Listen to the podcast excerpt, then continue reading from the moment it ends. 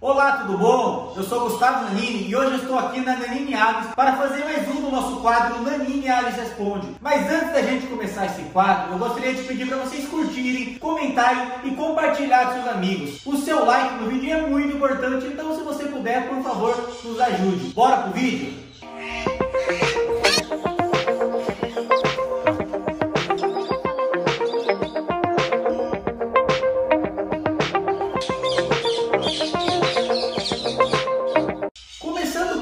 Espécies que são pet, a gente gostaria de falar alguns exemplos que temos aqui no nosso criador, que são eles, a sacatua alba, sacatua galerita, golfine, ducorpis, inca, entre outras espécies. Mas a gente gostaria de falar que não existe somente as sacatuas que são dóceis. Também tem alguns exemplos como o papagaio do Congo, o ringneck, que é uma ave que está muito na moda no momento. A gente tem também o regente, que é um pet incrível, a derbiana, então cada ave tem a sua característica especial.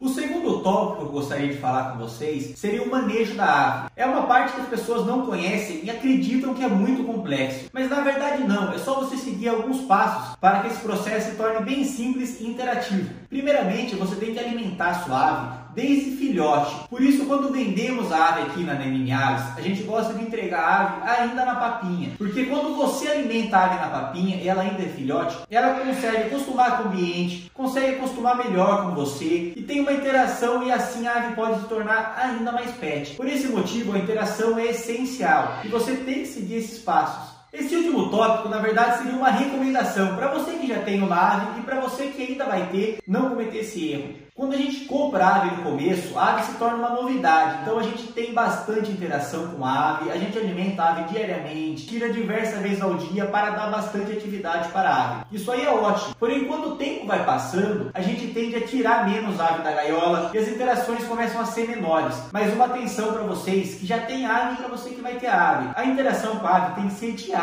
Recomendamos de duas a três vezes. Você tirar a ave da gaiola, você interagir com a ave, porque além da prevenção ao estresse, que a ave tem muito estresse, claro, se você não interagir com ela também vai estar dando uma melhor qualidade de vida para a ave. Porque não adianta nada no começo você interagir com a ave diversas vezes, mas com o passar do tempo você parar de interagir. Então, uma ave que se torna pet, ela pode parar de ser pet porque você não está interagindo com ela. Ela começa a ser estressada. Gente recebeu diversos relatos de pessoas que já compraram aves e por conta de parar de interagir com a ave, a ave começar a ser menos pet e até parar de ser pet, parar de querer ir na sua mão, parar de querer brincar, porque você não deu atenção necessária para essa ave. Então, se você for comprar uma ave, você tem que dar muita atenção, muito carinho e amor. Porque não adianta você ter uma ave somente para deixar ela na gaiola. Não é esse intuito que a gente busca aqui para você que quer comprar uma ave. Então, essa é a última dica, um puxão de orelha para quem não está interagindo com essa ave. Vamos interagir com a ave, vamos brincar. Esse foi o nosso quadro Danine Aves Responde. Você gostou do nosso quadro? Nesse quadro tivemos alguns puxões de orelha. A gente também falou quais espécies pode ser pet. Não citamos todas, mas citamos algumas para esse quadro não ficar muito longo. A intenção aqui é somente tirar dúvidas pontuais. Também, claro, gostaríamos de pedir novamente que você curta, compartilhe, comente com seus amigos. Sempre cita isso no vídeo, porque estamos vendo que tem bastante visualizações, porém as pessoas não estão interagindo com o vídeo. Então vamos dar uma força pra gente. Então, muito obrigado por ter assistido o vídeo. Até mais!